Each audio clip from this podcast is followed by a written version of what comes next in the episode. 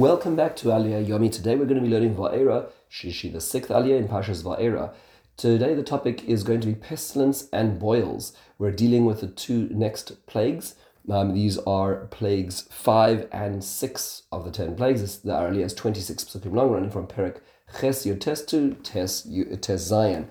Let's take a look at a brief overview and then we'll jump into some points to ponder. So we're now in the middle of removing we're hearing about the, the, the sorry the, the application of the arov of the wild animals, and this is what happens. That Hashem says He's going to make a pedus, a separation between the nation of Israel and the the, the Egyptians, and the lamachor liyeh Tomorrow the sun will be, and that's what happens. The the wild animals come in and they they occupy all the cities, and Paro calls Moshe and Aaron. He says, "Just go out and sacrifice and." Just don't don't don't don't don't, don't remove this from us and and um, they said, no, we can't, we can't do that. We can't just sacrifice here because the Egyptians, uh, it's it's a it's a disgrace. They're going to stone us if we do that. We need to, we need to go to the desert, and there, that's why we need to sacrifice. And Pharaoh says, I'll send you, I'll send you. You can go, just don't go too far. Please pray for me. Um, so Moshe says, I'm going to go and I'm going to pray for you, and the, all these wild animals will leave and um, from you and tomorrow, but. Uh, um, um, don't don't carry on playing with with me. Don't don't keep changing. But they go, go out, they pray, and they remove the wild animals. And then the paro paro is liboy. His heart becomes hardened, and he doesn't listen to them again. So now we hear we hear them the beginning of the fifth plague. Hashem turns to Moshe and, and he says, "Go to Pharaoh," and says. that Hashem, the, the God of the Hebrews, has spoken to you. Send out my nation to them. He serve you, and if you refuse to, and you're going to remain uh, in charge, then the hand of God is going to be against the, the your livestock, your domestic animals, susim, chamorim, kamalim, bakar, matzon, all, all your domesticated livestock will be affected. And Hashem is going to distinguish between your livestock and the, the Hebrew livestock. The, the, the, the nation of Israel will not be affected. So Hashem says the, the time will be tomorrow. This is when it's going to start. And that's what happens the next day. All of the cattle of Egypt dies, and nothing, not a single one, not a single casualty among the, the Israelite cattle. But Paro again, Paro, his heart became hardened again.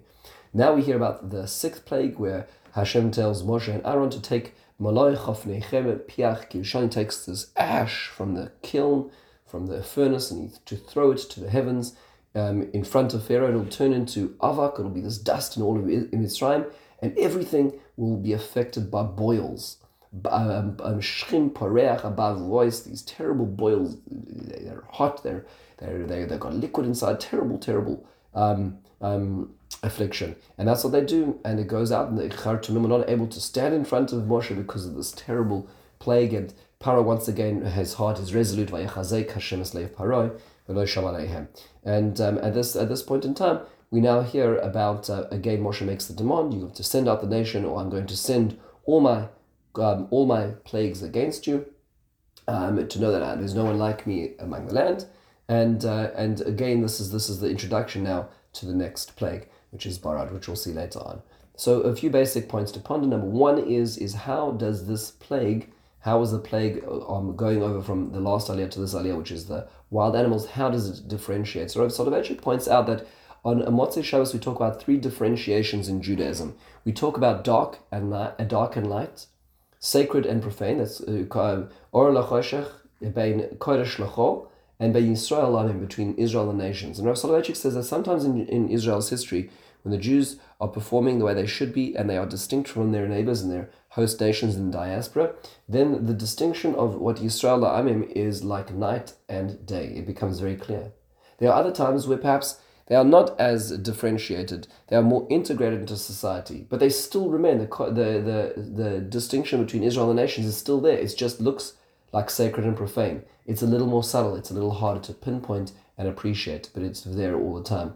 Hashem is making it uh, at this point in time a very clear notice that in order to create this nation, it's going to be very incandescently clear. I'm going to make that distinction, and I'm going to use these makos to show that in fact the, the distinction is very, very clear and not blurred. That's what's happening over here. Now, why pestilence? Why is this chosen? Rav Hirsch says the word dever relates to the word or, or davar or diber of Hashem's mouth because that is Hashem expressing that um, that that it is very difficult to understand how d- dangerous diseases spread. So he's relating it to the fact that this is all coming back to the mouth of Hashem and Hashem controls the society. We have medical technology, we have quarantines, we have border control, but still plagues get through, diseases spread, people die, lo aleinu, and therefore it is it is clearly the mouth of Hashem. Soloveitchik also points out that a lot of the success in the Egyptian society militarily was because of a lot of the inventions they had, the chariot, but when it came to domestically, it was because they domesticated a lot of their war instruments to using the horse as a work um, as um, as a workstation, being able to utilize livestock to produce great agriculture and farming. That was what the Egyptians were very successful at, which is why their economy was such. They treated their domestic livestock as their property, and they viewed the Hebrews as their slaves in the same way as their property. And what Hashem is doing is stripping them of their assets and wealth, They're stripping them of the livestock which produces the success in their economy, stripping the society of their assets, which will ultimately be a sign about the stripping of the assets which are going to be the future, which is the, eh, the Hebrews soon. Why is it called the hand of Hashem? Why is this last plague called, or this plague here, the fifth plague called the hand of Hashem? It's the most basic way of understanding it is if each of the makos is represented by a finger, like the third one like Lais was indicated, so five fingers, the fifth makkah is going to be the hand of Hashem. However, the Bechor Shor of Yosef Bechor Shor points out that um, unlike the previous plague of the Orov, there was an ability to be able to board oneself up into a fortress and the wild animals would not be able to enter. When it came to pestilence, disease gets everywhere. Disease spreads in an unmitigated fashion, and therefore even the fortresses were not impervious to that. And that is the, that is the hand of Hashem.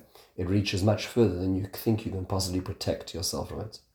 Now, why tomorrow? You'll notice a lot of tomorrows. The starting of Bara, of, of Arav, the ending of Arav. Why is it all this all these tomorrows? The beginning of of pestilence of Dever. Why tomorrow? So Rav Sorotzkin points out that tomorrow for the wild animals, meaning that he's going to take them away, like frogs is the idea of precision, but it is another aspect to it, is that he wanted them to live overnight with the panthers outside their houses, and the tigers creeping through the windows, and the snakes under their beds. He wanted them to live a night of terror so that they could really understand what this plague was about. That was the tomorrow of the wild animals.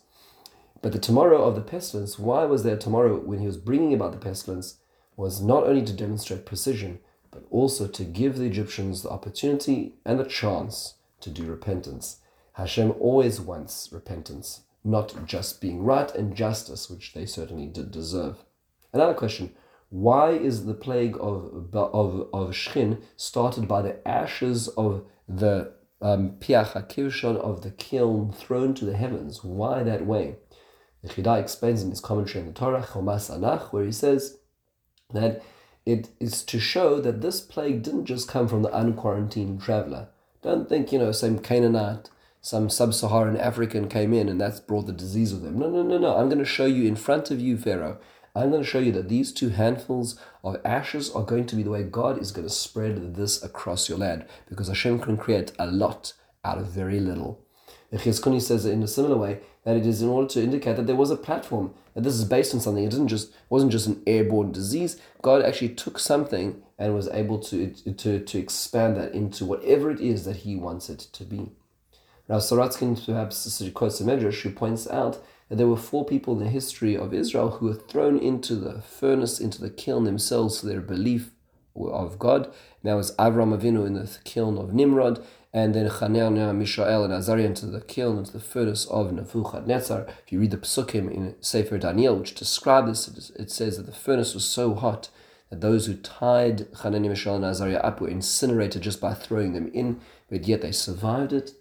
And so perhaps we, with Moshe Rabbeinu's two handfuls and Aaron's two handfuls, we have four handfuls, almost as a representation of the four people who, one in the past and three in the future, who would sacrifice themselves. And this is a zchus for the, the success of Israel as well. Finally, one last interesting point, and you'll notice there's an oscillation between the descriptions of Pharaoh's heart. Some is uh, chazak and some is kaved. One is to strengthen, one is to be hard. And Rav Soloveitchik points out that they are different ideas in terms of um, how to escape ideas which are uncomfortable. The one is is chazak. Chazak is being resolute. I believe in this. I have an economy. I don't want to release these slaves. Yes, it's going to be difficult. We'll put our heads down and we'll get through it. But kaved is being insensitive. Kaved is trying to ignore the reality. Kaved is like a like a rock. It's it's heavy. It's it's irresolute. It's not going to be affected. Perhaps a way of looking at it is you know continuing through World War Two or continuing to the War of Vietnam. Um, continuing for World War Two, there were a lot of losses, but it it was a war that needed to be won. Vietnam, perhaps it was a little bit more um, insensitivity because the war was not being won, and that's what's happening over here. Paro is experiencing both coming back to the idea that fair part of Pharaoh's um, free will is he wants not to let the nation of, of Israel go, and therefore Hashem is, is, is strengthening that resoluteness. That's why Chazek Hashem is Parah. But sometimes too much, that's why we have Vayachbed and Vayichbad is Liboy. A lot of interesting perspectives to think about over here. With this, we conclude. In the meantime, have a wonderful, meaningful